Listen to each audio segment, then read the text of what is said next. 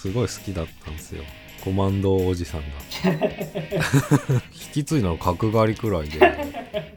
そう角刈り方式いけるんだったら次々と。角刈り方式。焼き肉自分なタイムでどうも慎太郎です。どうもそばですこの番組は映像業界で働く編集マンとアニメ業界に携わる構成作家が映画について話すラジオでございます。はい。この前テレビでですねえドラマやってたんですけど、まあ、あんま見る気なかったんですけどでもなんか隣に娘がいて急にこれ見たいって言い出して。えいやでもみその続きめっちゃ真ん中くらいの話で続き前も話も知らんのにと思ってまあぼーっと見てたんですけどなんかすごい怒涛の情報量で それが菅野美穂さん主演の「ユリア先生の赤い糸」テレ朝っすね。なんですけどまあなんかまあ家族のお話なんですけどーうん。旦那さんが愛人？彼女みたいなのが実はいてでその相手役が松岡茉優なんですけどでさらに子供までいたみたいな。なんかそんな話なんですけどまあそこまではまあありがちじゃないですか。そうですね。めっちゃ普通っていうか。でもそっから見ていくとその旦那さん役の田中哲司さんを好きな男の子も家に一緒に住んでて。どういうこと？いやなんかそっちはその松岡茉優はなんかただ助けただけとかさ本当は愛人じゃなかったみたいなパターンはあるじゃないですか。うんうんうんまあよくあるパターン。でもその男の子は本当にその旦那さんのこと好きで普通に愛人なんですって。あ旦那さんは両方いける人な多分そうなんじゃない？のなるほど。ででも旦那はなんか家の中でベッドであのなんか寝たきりみたいになってるんですよ。特別人間的な問題。で、まあ、菅野美穂とかが介護したりしてでその家に、まあ、松岡茉優も住んでるしその愛人の男の子も住んでるし。ちょっとなんか相関度が複雑すぎるいやそれ複雑なんですよ。でねでね、終わりじゃないんですよ。菅野美穂にもね実は好きな人、なんか若いお兄ちゃんみたいなこと人のことが結構本気で好きっぽくてうんうん。彼氏みたいになっててっていう関係の男もいる。菅野美穂側にも。っていう感じですえなんか共同生活みたいになってるってこと？なって結果的にな旦ってるね。うん。を中心。にそれはなんか旦那さんがそういう昏睡状態になる前は普通に菅野美穂さんとの2人の生活うだった。んまあおそらくそうだで旦那さんが昏睡したことによっていろんな関係が露呈してうんうん今一緒に住んでるってことですよね。うん。うんえ？これも旦那さん復活した時に修羅場じゃないですか まあまあ目覚めない方がいいかもね。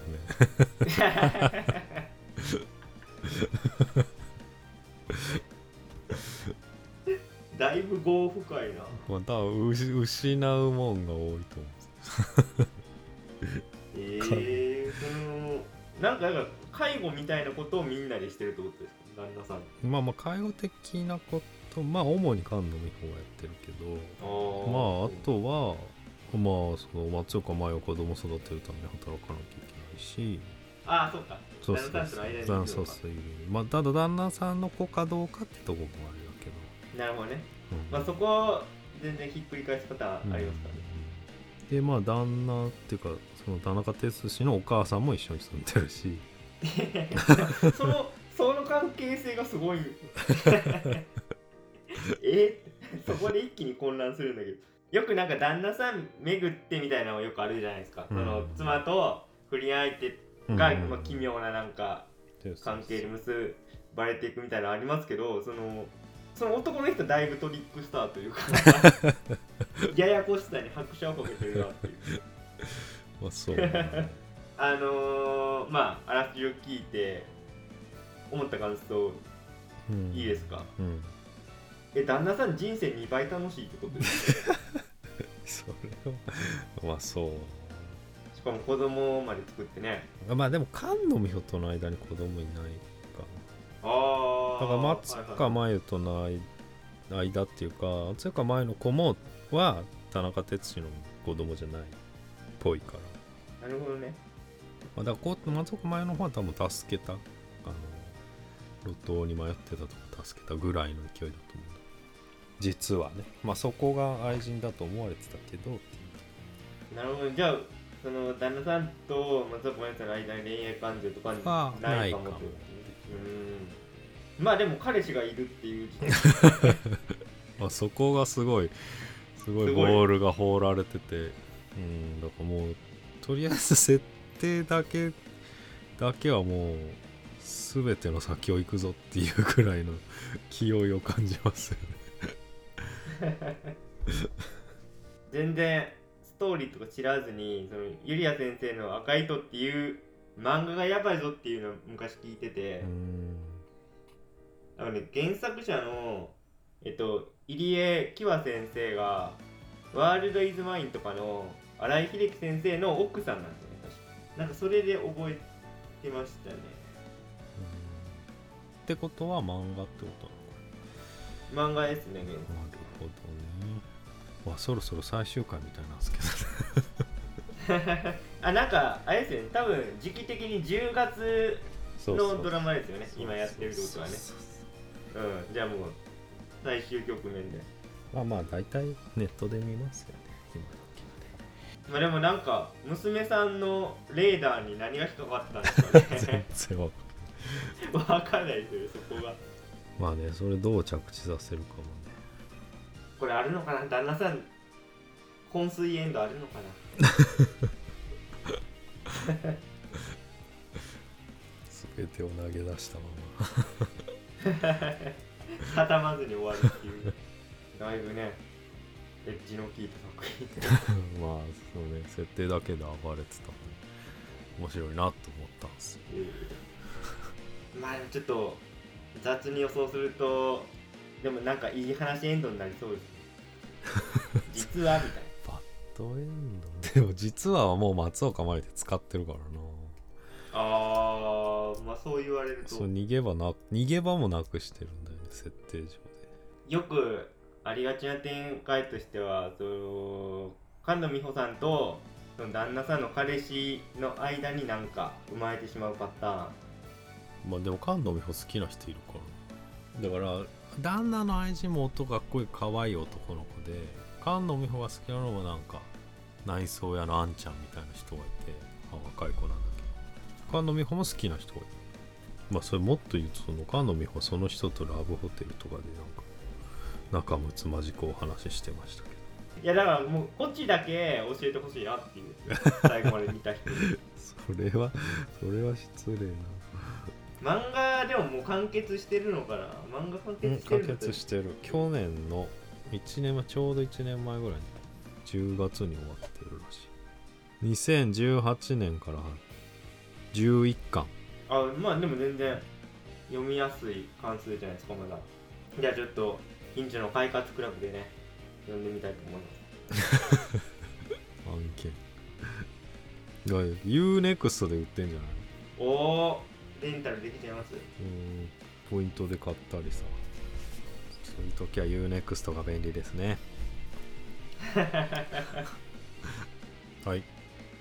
えーということで、えー今回特集するのはウォンカとチョコレート工場の始まりでございます。まずはあらすじお願いします母と共に美味しいチョコレート店を作ろうと夢見るウォンカは一流の職人が集まるチョコレートの街へ向かう。しかし魔法のチョコレートを生み出すウォンカの才能はカルテルの妬みを買う。ウォンカは邪魔をされながらも仲間とチョコレート工場作りを進める。です。それでは早速総評の方に参りたいんですけども今回のウォンカとチョコレート工場の始まり私磯川はですね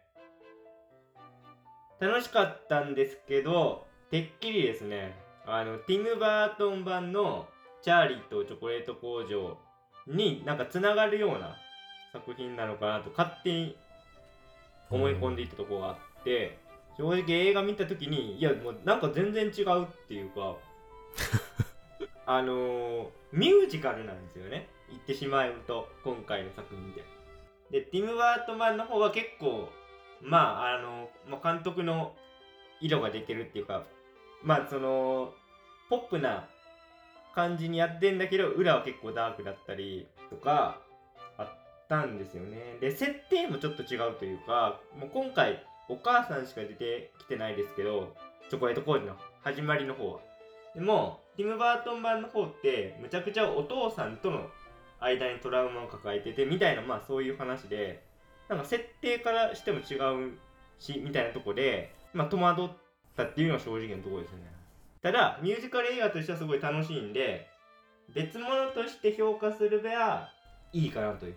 あとは、まあ、ジョニー・デップと比べてみたいな話にもなってきちゃいますけど、まあ、今回の、まあ、ティモシー・シャラメ版ね演技はすごい良かったですし、まあ、ダンスもうまいしすごい表情も豊かですごい良かったんですけどこの作品の革新っていうかオチの部分なんですけど仲間ができたっていうことがすごい大きいというか主人公のウォンカが、まあ、母親の喪失をどうやって乗り越えていくかっていうテーマ的なものに対する回答として仲間ができてそれで乗り越えていくっていう風なストーリーになってると思うんですけどいやその仲間と一緒にこれから店やっていかないんかいっていうさ。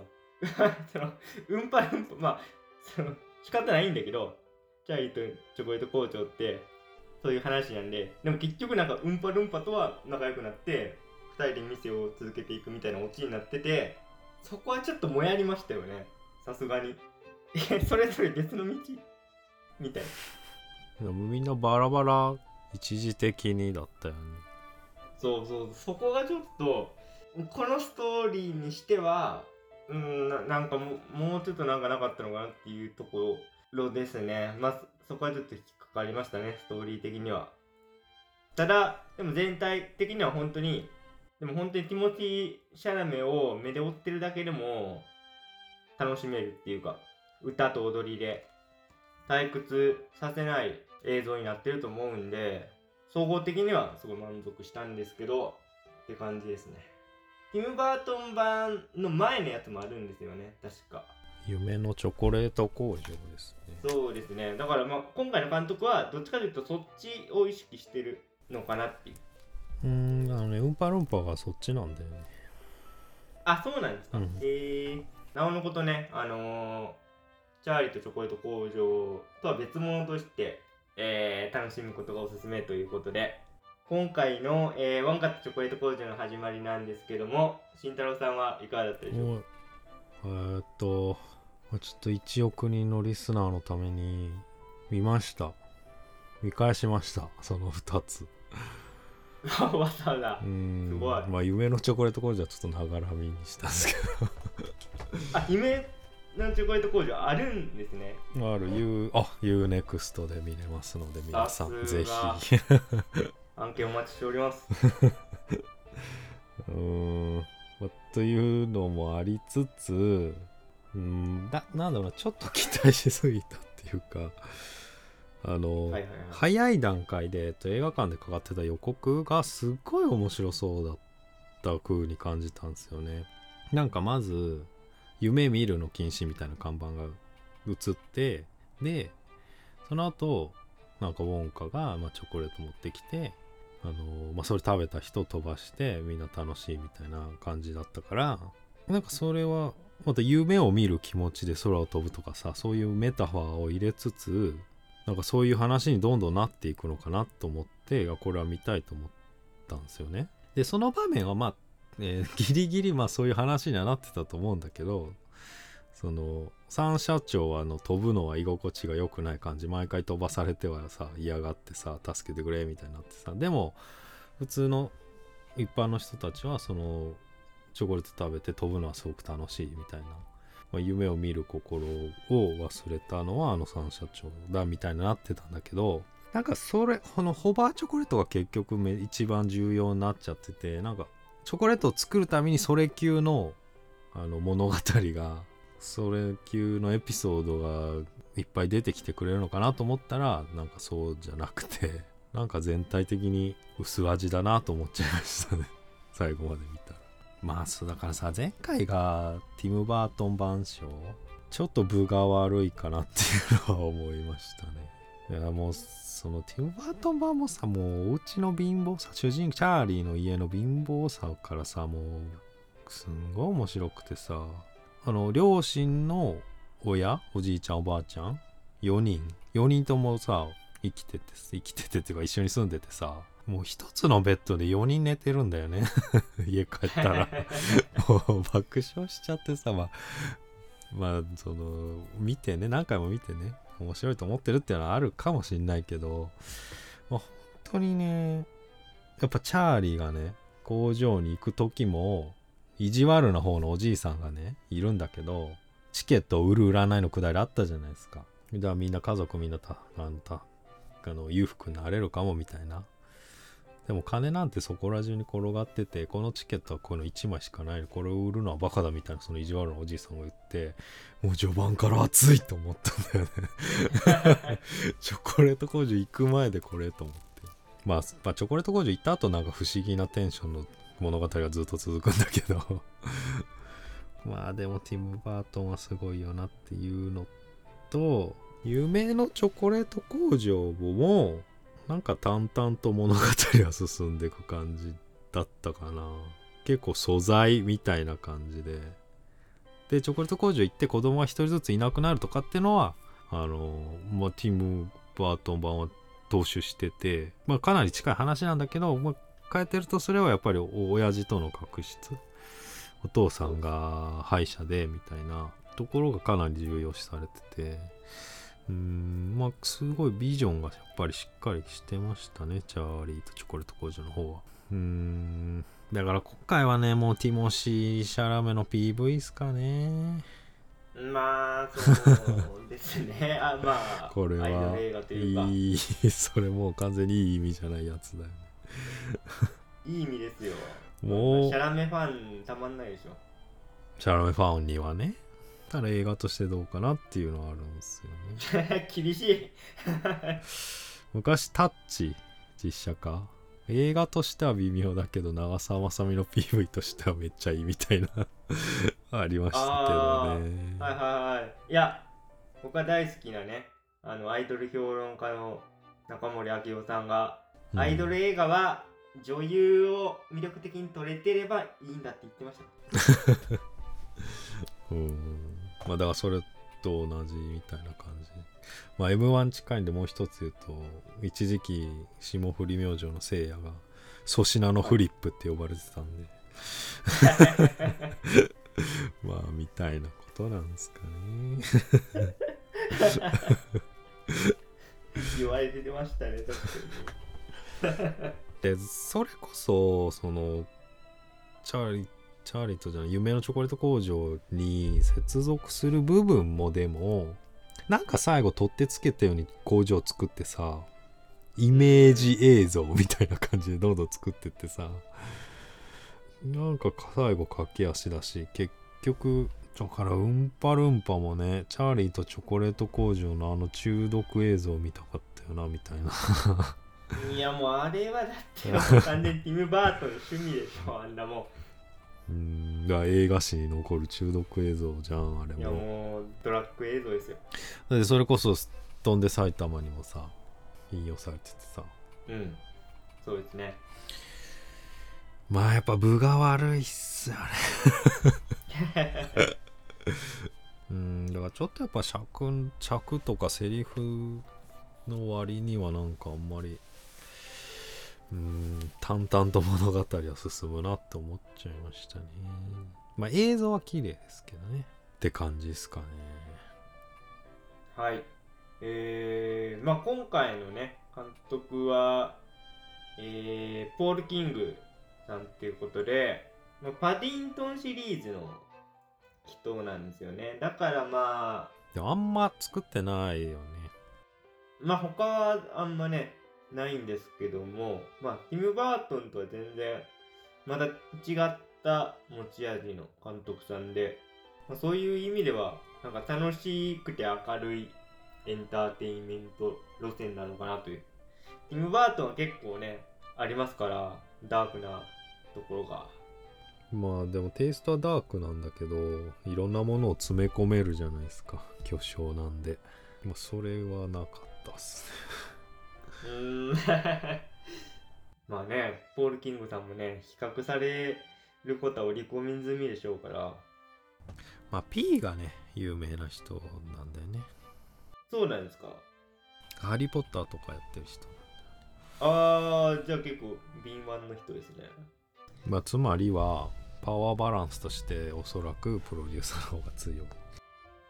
デビッド・ハイマンって人らしいですね。うんうんえーとこの人はまあハリー・ポッターシリーズ先輩が言う通りハリー・ポッターシリーズとかえー、まあ今年で言うとバービーとかもそうらしいですけどバービーは完全にマーゴット・ロビーがハンドリングしてた感じを受けるんでまああと監督もね。まあそうですね。あまあでもこのプロデューサーさんあれですねマリッジストーリーとかもやってるんでまあノア・バーンバックとがっつりっていう感じなのかもしれない。で脚本もやってるよね監督が。まああの単独じゃないですけどね。ヒュー・グラントがうんぱるんぱやっててそのなんか小物周りのギミックとかちょっと良かったですけどね。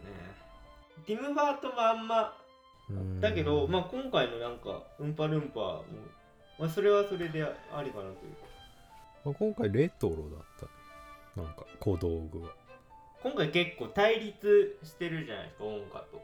うんそこがちょっと新鮮っていうか、そのチャーリーとチョコレート工場の時は、なんかもう本当に真面目で忠実なうん人って感じだったんで、まあ、関係性はちょっと違ってて、そこは面白かったですね。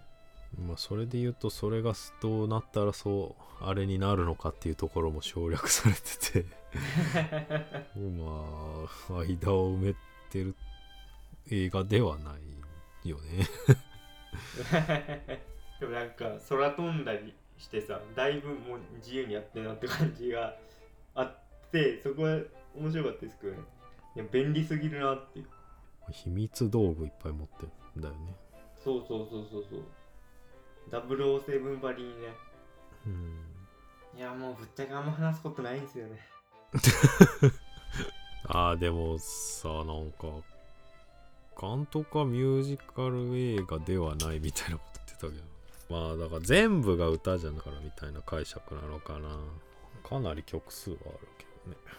ちなみにだからあのチョコレート組合かの会社はチャーリーとチョコレート工場にも名前は出てましたね。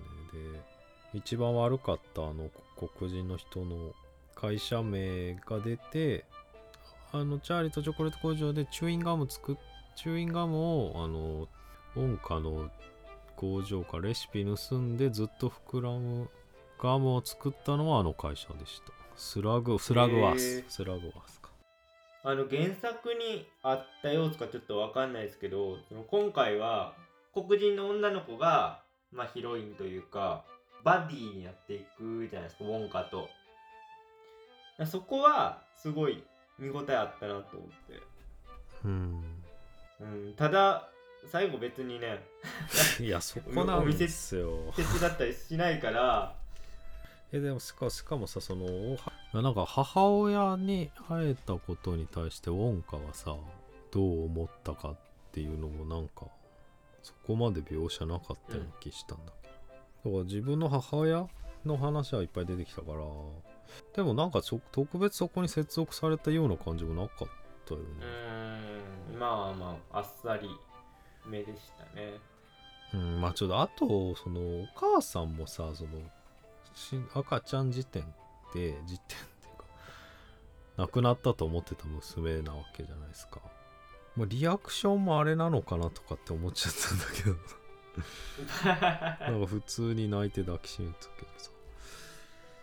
もうわかんない。泣いて崩れ落ちるのかうん。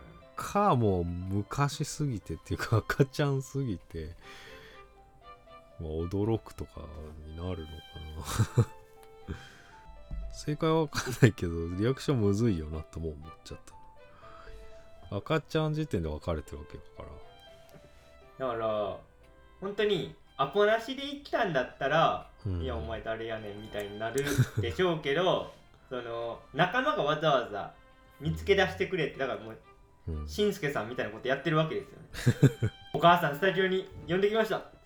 今回我々探しました。そうそれが1個入ってるから慎太郎さんがおっしゃる通りいやリリアクションむずっていうのはありますよね。あ逆に？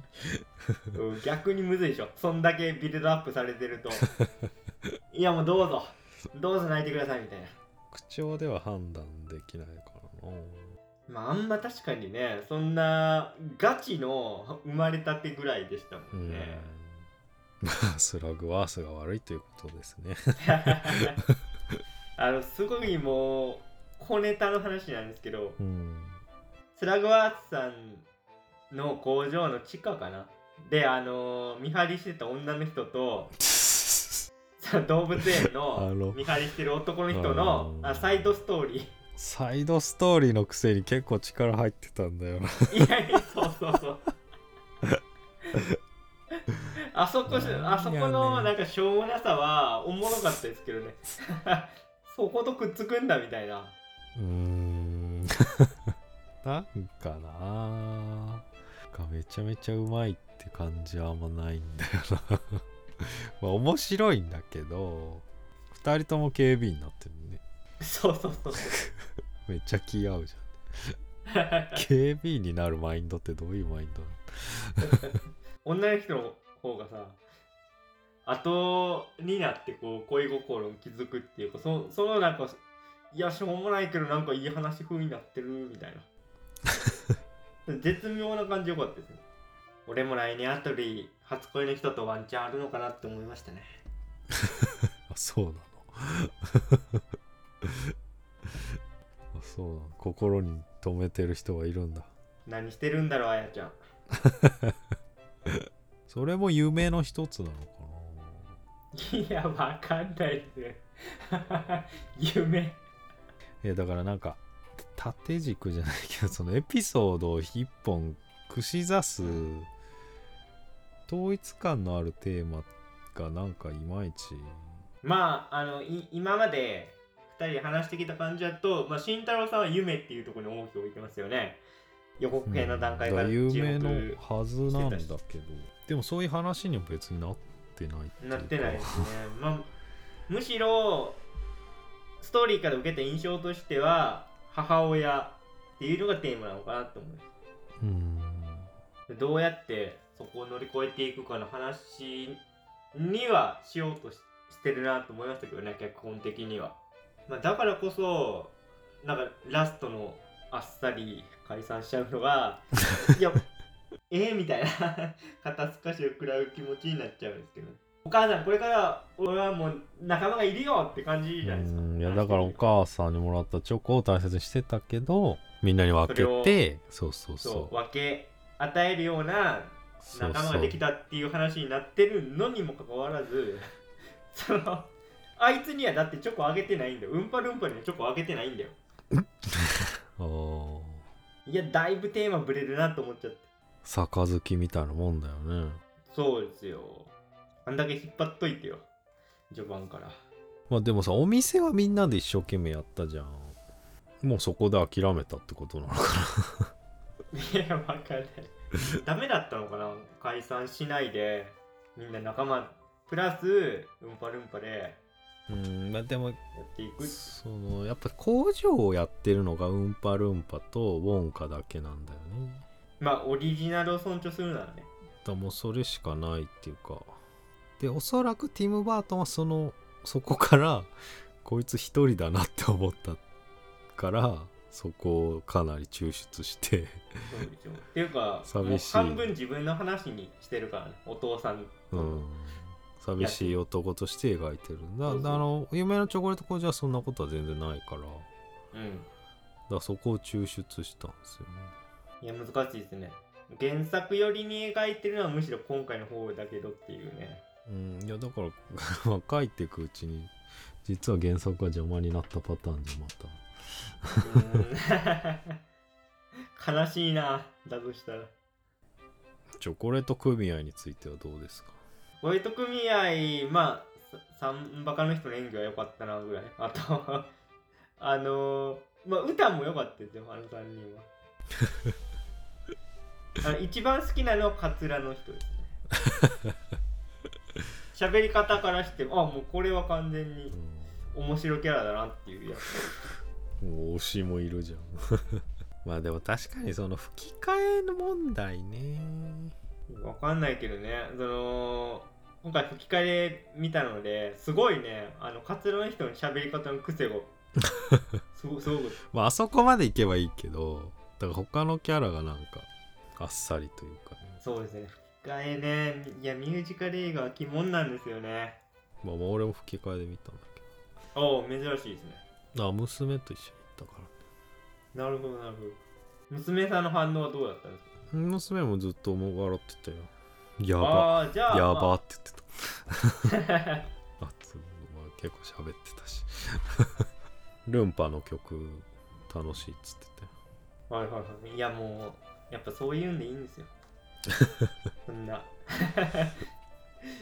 いやーティム・バートン版がねみたいな。こうこういうの相手にされてないですから。でその後ティム・バートン版をね見たいなと思ってちょっと一緒に見るっつったら嫌だっつってたんだけど、なんか始まって何分かしたらめっちゃ引き込まれてて。おお面白いでしょっつったらめっちゃ面白いっつってたからまああれはあれで変なんだけどねこのチャウォンカのリアクションが。何考えてるかわかんないっていうか、かなり本心を見せない不思議なキャラなんだけどいやでもあの時のジョニー・デップはやばかったですよね。パイレーツ・オブ・カリビアンもやりつつうん。チャーリーとチョコレート工まあ場もね売れてたよね。てかうん。チャーリーとチョコレート工場なんて日本では何の知名度もないのにあの映画もかなり売れたよね。そうですね。いやいまだにね好きな人多い作品ですからね。ちょっと全く本編と関係ないんですけどあのなんかコラボメニューとか出してほしかったですね映画館で。あー。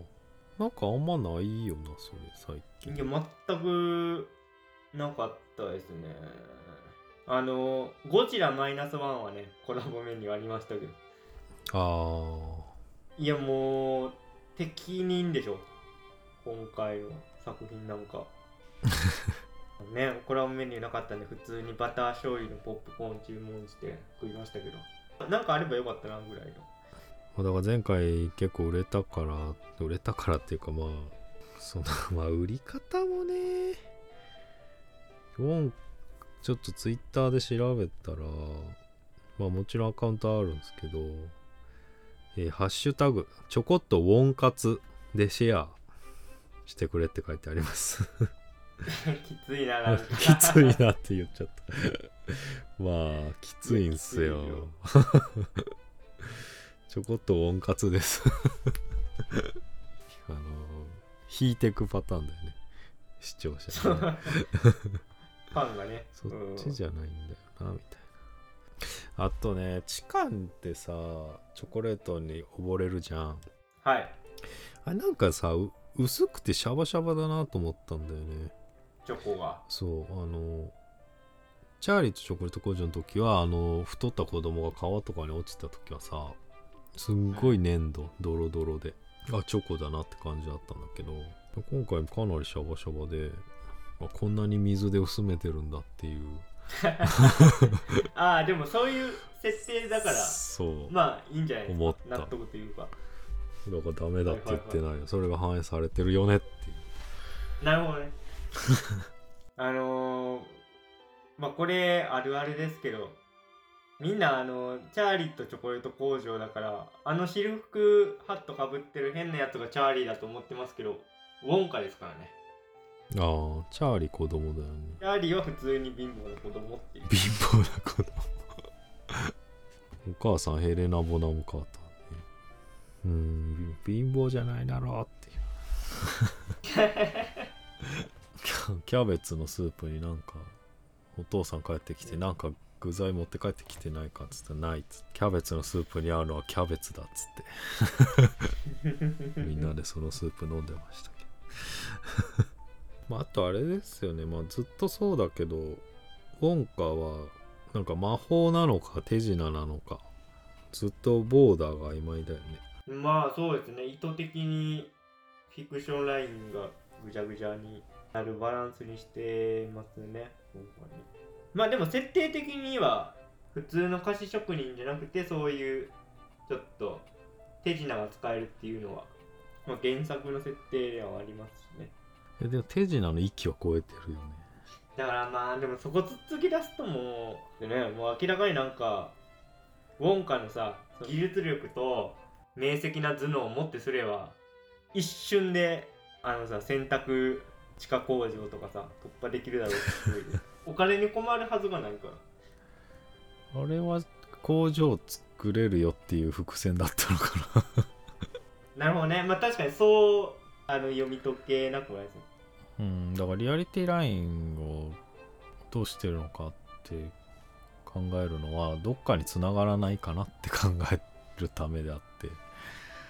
別に突っ込みたいわけじゃなくて、うん、まあでもそういうものとしてとしか描かれてなかったかな。うーんなんかまあわかんないけどそんななんか裏テーマもなさそうに見えましたけどね。そうなんだよね。じゃああと夢を見ると罰金っていうのは誰が置いたんだっけ？結局チョコレート組合なのか。まあそうじゃないですか、まあ国じゃないよねまあその後国っていう要素出てこないし。どうなんだろう。あれはどこがモデルなんですかね。まあおそらくイギリスのどっかだろうとは思いますけど。イギリスまあうんまあ原作者はね。まあでも娘ともその話になって、はいはいはい。ロシアだっつってて。ロシア？なんで？え？なんで？って聞いたら夢を見るの禁止だからっつってていやー皮肉過激だめっちゃなと思って。賢いじゃないですか。ブラックジョークができる。過激だなと思った。いやー多分海外に受けるタイプの芸人なんですよ。スタンドアップ。スタンドアップでいきますね。しゃべくりで。むっちゃおもろいじゃないですか。もうそれで今日終わっていいんじゃない？ですかむっちゃおもろいわ。 No daydreaming penalty。あそうこれも気になったんだよね。 Daydreaming っていうんだ。白チュームです。パクチュームと夢って一緒の意味なの。うーん。むずい。まあわわかんない。日本人的には違う感じしますけどちょっとね。ネイティブスピーカーじゃないんでそうでしょ？楽しいが叶えられない。まあ、デイがつくことで、叶わない夢みたいなニュアンスが含まれるのかな。まあそうですね。今の説明を聞くと。じゃあ、英語詳しい人のメールをもらうということで、今日はここら辺でいいですか？はいじゃあ、今日はこの辺で、えー以上、脱力。キレマタイムでした、ありがとうございました。ありがとうございました